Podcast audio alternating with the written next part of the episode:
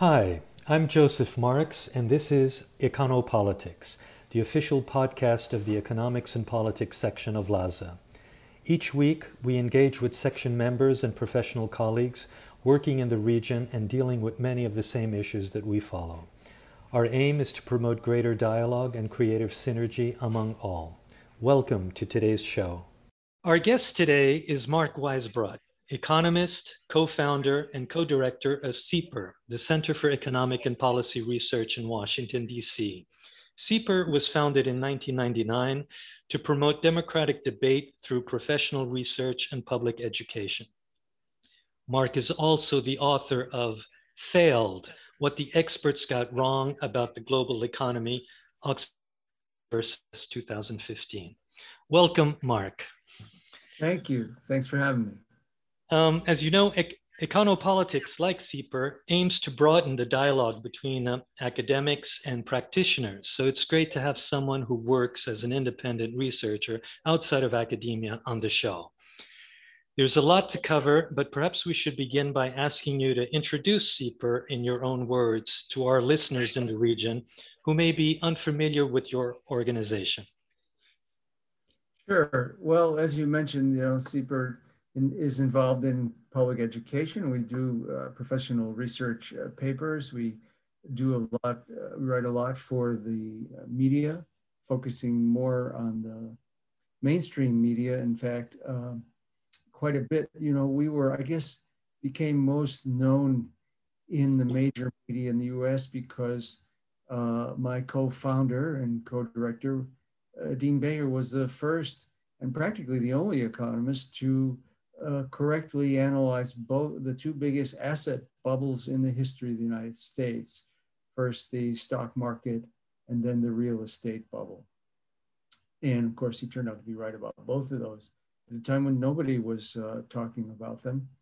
And, and then, uh, so, so that's our work on the, you know, that's just one example of our work on the United States economy, which is about half our work. And the other half is international. And I guess uh, there were big changes in the 21st century, as you know, in, in Latin America. And so we took an increasing interest in that and also in the United States role. And we, we did many uh, papers on various economies, a lot of economic analysis, but also uh, it inevitably, as in the US, uh, spills over into the politics as well. Um, in, in terms of um, of size and uh, over the years CEPR has grown uh, you've got fellows um, different departments so how would you describe that? Well we're a lot bigger than when we started out. I think our budget was something like $80000 and back in uh, 99 and so we've been growing. And the uh, yeah we have a number of research uh, fellows in addition to our regular staff. Um, we have an advisory board, which includes two uh, Nobel Prize, Nobel laureate uh, economists. And uh, so our, you know, our general uh, breadth of our work and our, uh, our, I would say our influence has increased over the years. Great. Great. Let's move on to Brazil. How do you view recent developments in Brazil regarding the political and judicial situation, um, democracy in general in Brazil?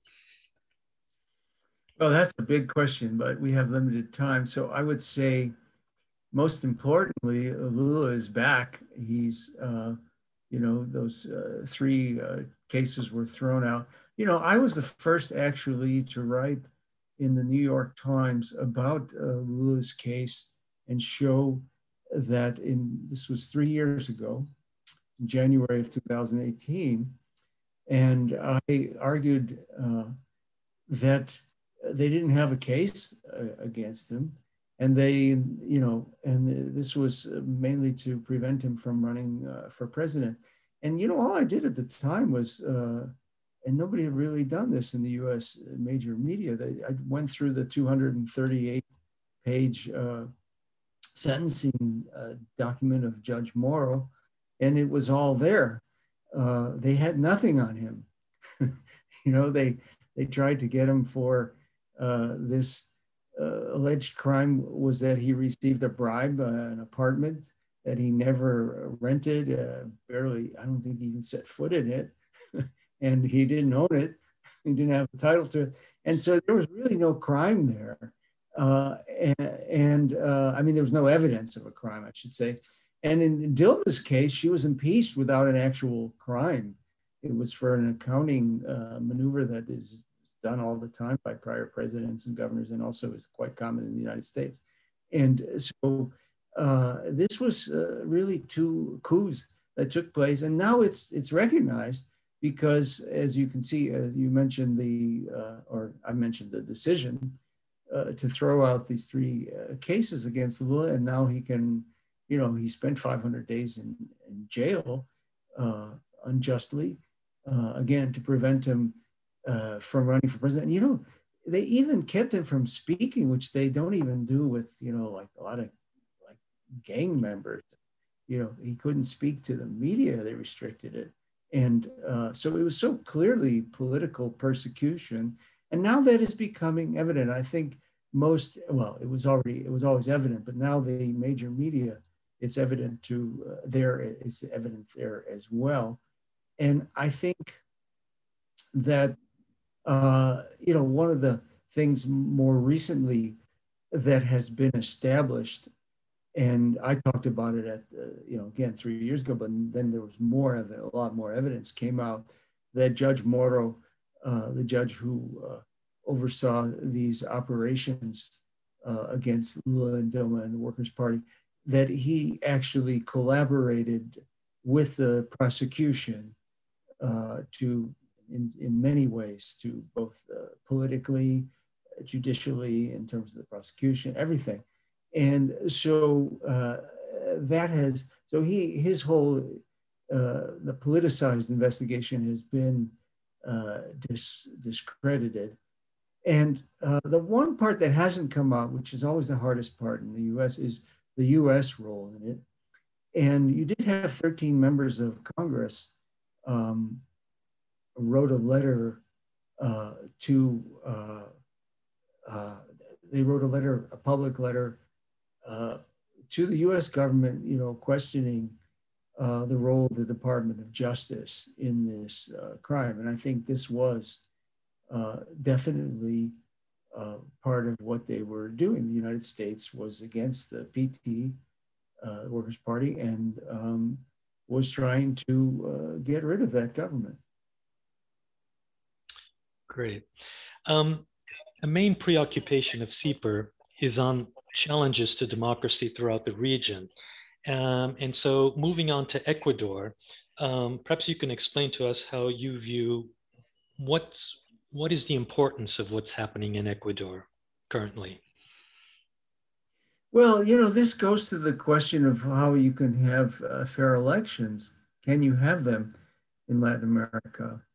and we can get more into that, you know, in terms of the overview. But I think, you know, this is a a, a, a problem. They tried to keep first, you know, they well, there was all this uh, persecution of the Correistas, the people who had supported uh, Rafael Correa, who was uh, president from 2007 to 2017 and uh, you know had a, a, social democratic government and it was very popular because it improved living standards enormously and reduced income inequality and poverty and so they uh, the current government um, tried everything all kinds of illegal uh, moves to keep his uh, people who had supported him including him. Uh, well, of course, they have all this uh, these charges against him. Uh, you know, to keep them off the the ballot.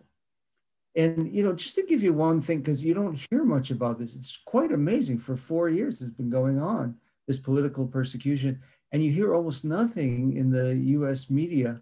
And I'm just going to quote from a letter from 13 members of the U.S. Uh, Congress just two months ago okay, uh, which summed up the you know anti-democratic governance of the current government of Lenin Moreno. And, you know, it was much worse than his most important ally, who was Donald Trump. And here's what they said in the letter Over the last few years, President Moreno and his allies have jailed and persecuted opponents, violently repressed protests, and engaged in dubious maneuvers to try to prevent opposition leaders from participating in the country's February 2021 elections.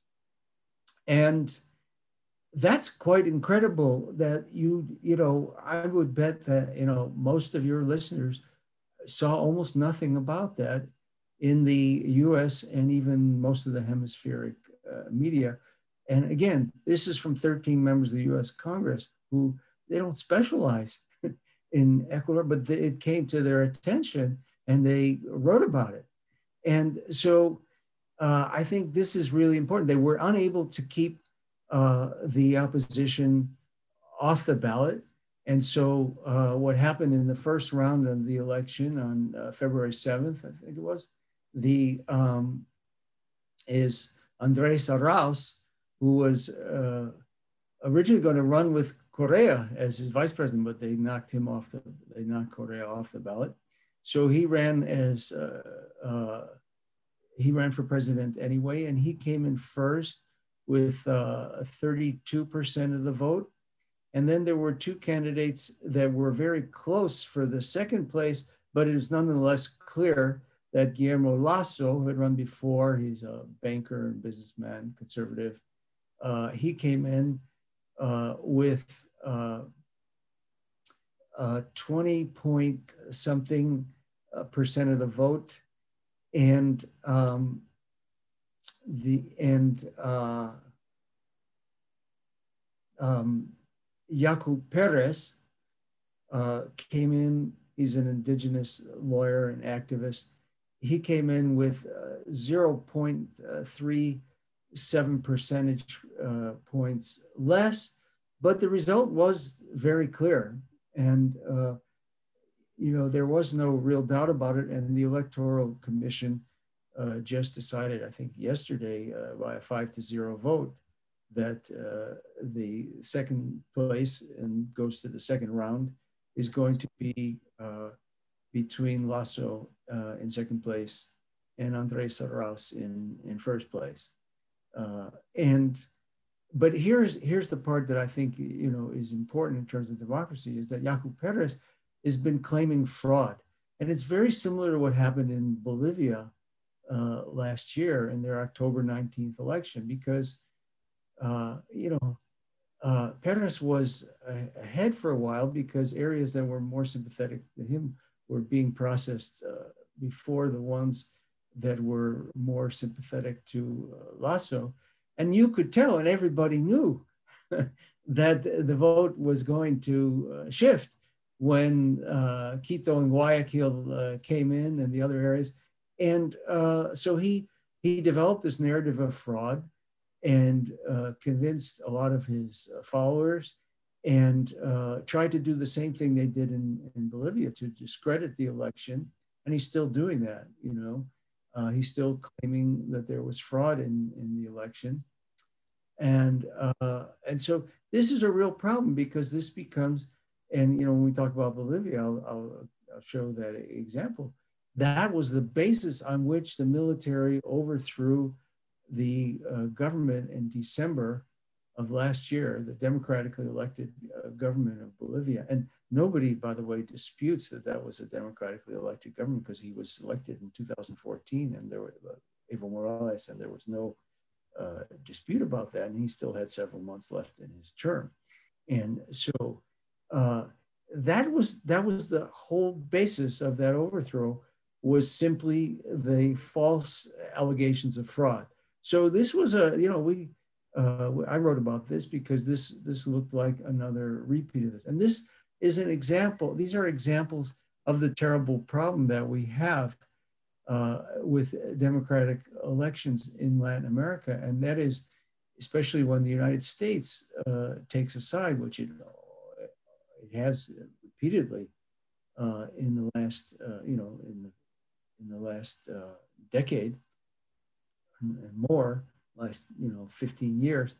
at least, uh, you have a problem that uh, it's very difficult for people to have legitimate elections uh, because they get uh, challenged by very powerful forces, and, and too often the media goes along with it, most of the media. Right. Um, in the past, you mentioned uh, U.S. involvement uh, when speaking about Brazil. I wonder, in the case of Ecuador and Bolivia, um, if you want to comment on the involvement, say, of regional or multilateral organizations, for example, yes. in the Bolivian case.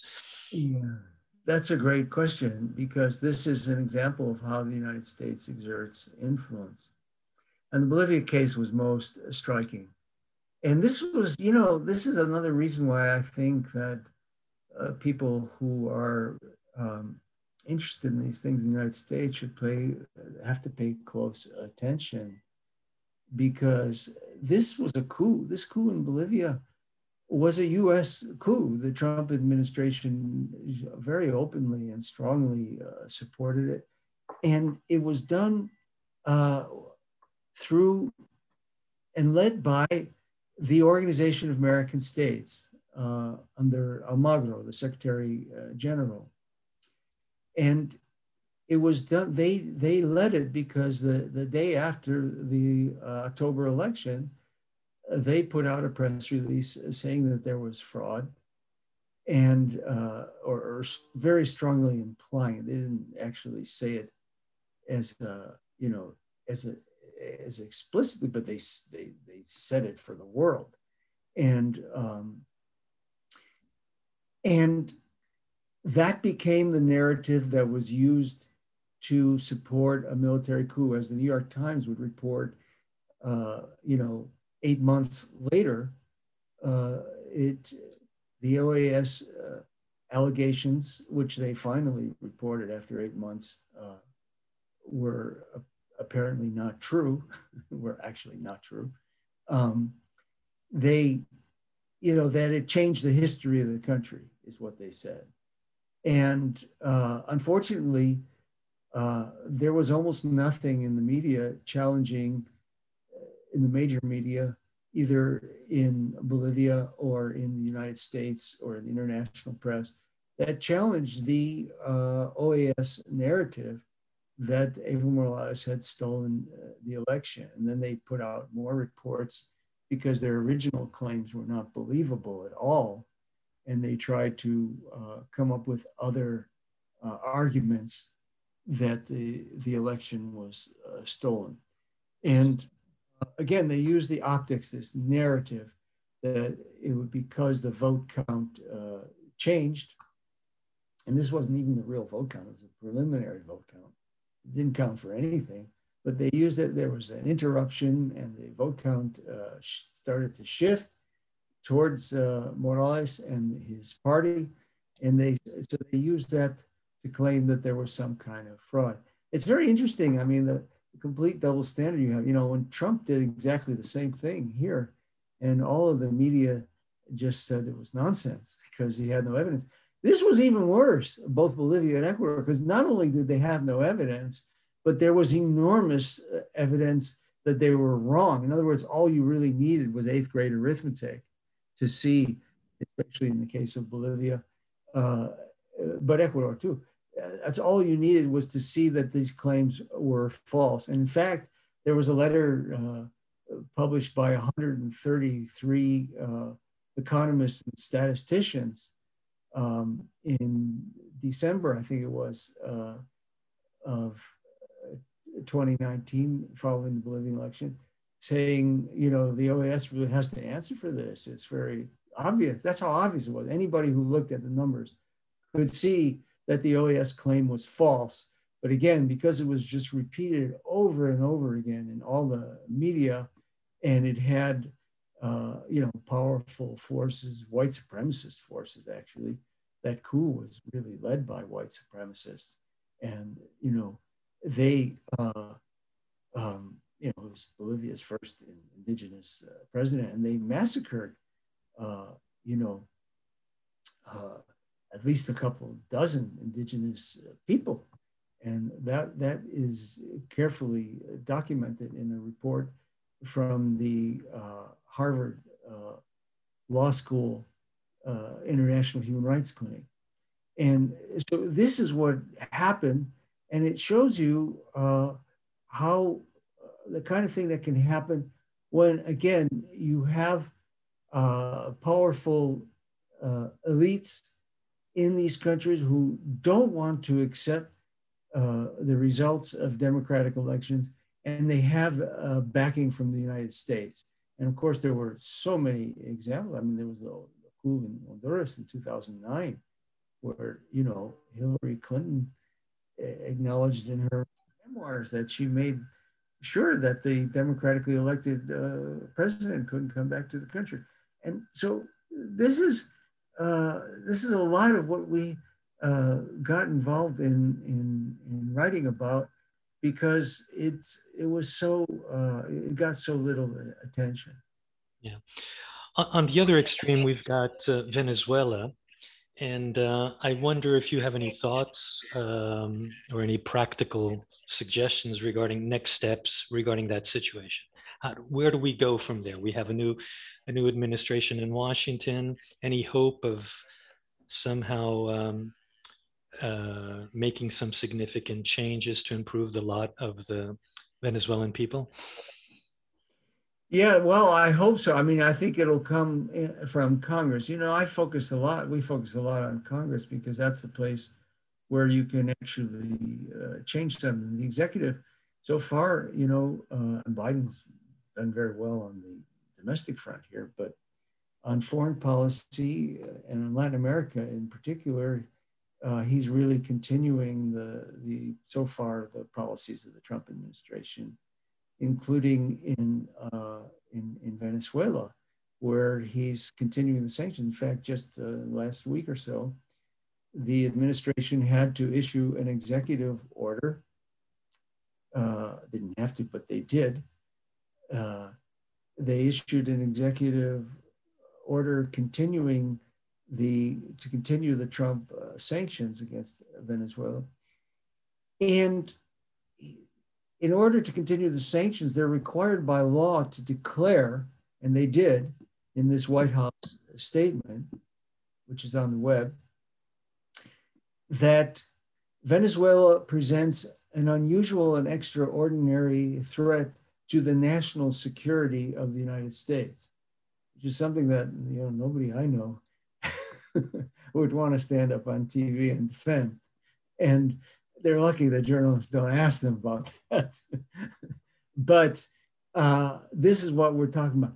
And this is, I'm, not going to go into, you know, Venezuela uh, in detail because you don't have time here anyway. But the one thing everybody should know is that these sanctions are, are an actual crime, you know. It's only a technicality that prevents it from being uh, a crime under the Geneva Convention. The Geneva Convention has very explicit um, language against, um, and so does the Hague Convention, which we also signed, against collective punishment. And everybody knows that's what these sanctions are. In fact, uh, Pompeo uh, pretty much admitted it in public, and he did the same for Iran, that the purpose of these sanctions is to harm uh, the civilian uh, population so that they rise up against uh, the government. So this is a, a real crime. And uh, the, the technicality is that prevents it from being a crime under the Geneva Convention is that that only applies if there's a war going on. But it should be obvious that something that's a, a, a war, are shooting at each other, is also a crime if you do it when there isn't uh, officially a war. And so uh, you know, Jeffrey Sachs and I did a, a paper, I think it was 2019, uh, that uh, showed that tens of thousands of people had already been killed uh, by the sanctions that were first uh, implemented in 2017. And so this is, you know, it's a very serious crime. And there is legislation, there was legislation proposed last year in Congress and is coming back to try and uh, to to say to actually make it law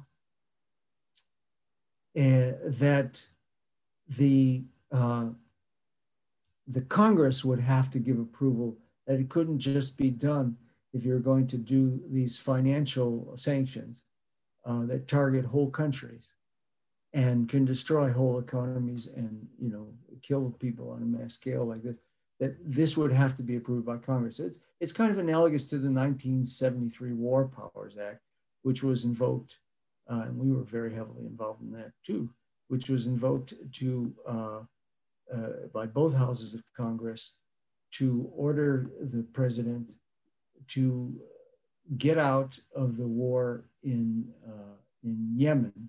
And Biden has uh, pledged to do that actually, because Trump just ignored the law. And, um, and we'll see if he does that.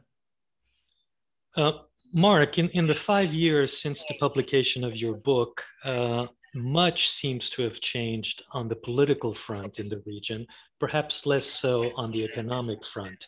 How do you view um, your your um, worldview towards the region in 2015 as compared to today on both the political and economic front in the region? Well, that's a big uh, question. I think the economic front did change a lot as well. Um, what you had in the first decade of the 21st century, and that's why I wrote that. That was one chapter in the in the book. Um, I think the big change was that independent. I say independent because they were more independent than the United States than ever before. Independent, and they were they were left of center center, but they didn't have to be to have this independence. But so happened that the the left of center uh, political forces in the region led this effort. Uh, there, they, Latin America became more independent and elected more left of center governments than ever in its 500 years. It was an enormous, in fact, uh, during that first decade, uh, reached a point where the majority of Latin America was actually living under these uh, left of uh, center elected governments. And, you know, to me, this really shows, in a lot of ways, it, reflects horribly on uh, the, um, the kind of uh, I don't know how the foreign policy establishment in the United States, that they didn't see this as a, a welcome development, but in fact saw it as a terrible thing that had to be for most part. Um, and uh, because this is one of this is probably the only time, possibly the only time in the history of the world where you had uh, so much uh, uh progressive social change economic change, especially. I mean, poverty was reduced during that period from 2003 to 2013 uh, from 44 to 28 percent in Latin America, and uh, that's by the you know official uh, figures. And uh, the uh, and it had increased for two decades before that. You had the worst economic failure in Latin American history from 1980 to 2000, and so this was a huge thing, and it took place by the ballot box. You know, now you've had massive economic changes. You know, China pulled 800 million people out of poverty, but it wasn't uh, done through the ballot box. Okay, so anybody who cares about peaceful, positive change should have seen that first uh, decade as a, a really historic uh, development.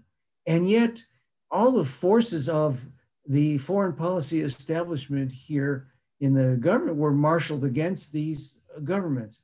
And this, I won't have time to go into the details, but in Argentina, Brazil, Venezuela, Honduras, Bolivia, Ecuador, Paraguay, Mexico, El Salvador, Nicaragua, Haiti, you know, in some of these countries, the US actually uh, participated in, in actual coups, you know, and uh, yeah, Haiti, I mean, uh, uh, one of the poorest countries in the hemisphere. And they overthrew the government in 2004, and they did it in broad daylight. But not only there, they were involved in the coup in Paraguay, and of course in Bolivia and Honduras. and they've been trying to overthrow uh, the governments of uh, Venezuela and Nicaragua. And in elections, they intervened, and they intervened in Argentina, you know, uh, to worsen their balance of payments problems uh, by cutting off their access to credit. And uh, so uh, this is so this is a, a huge thing. So that's the reversal that took place I'm not going to blame it all on the U.S. First of all, I've written about the you know economic mistakes that various uh, governments have made, and uh, that weakened them uh, in some cases.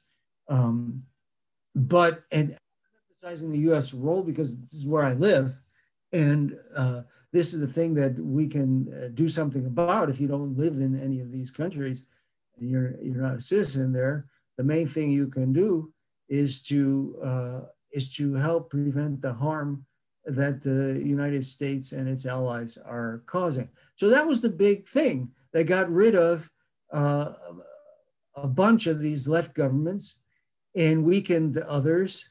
And, uh, and so the struggle now is, of course, uh, to, for uh, progressive forces in those countries to reestablish uh, democracy for the most part.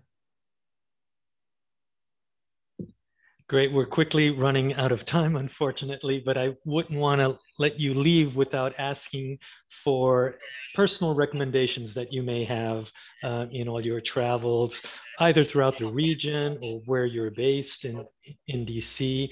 Uh, we hope to put together um, a small travel guide for people who are traveling in the future, either on research or on vacation.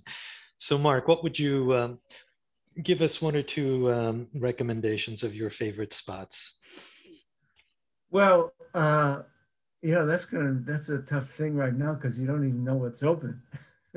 COVID. So, but I would say, uh, you know, in the uh, the Washington D.C. metropolitan area where I've been living, uh, I think you have a lot of natural beauty. You have the 180 miles of the C&O Canal. And the great thing about it here is if you like to bike, you can, you don't even need a car to go to these places. You have Rock Creek Park, you have um, the, uh, just a lot of green open areas, the Billy Goat trails they're called. Those are some of the places that I really appreciate uh, around here. Well, that's great. I never heard of the Billy Goat Trail. Anyhow, thank you, Mark, very much. Keep up the good work, and we look forward to doing more with CEPR in the future. Join us again next time when we will be talking with the Inter-American Development Bank regarding their recent review of the macroeconomic situation in Latin America. As always, thanks to my colleagues Gabriel Santos and Fabricio Chagas Bastos. Until then, stay well, stay safe.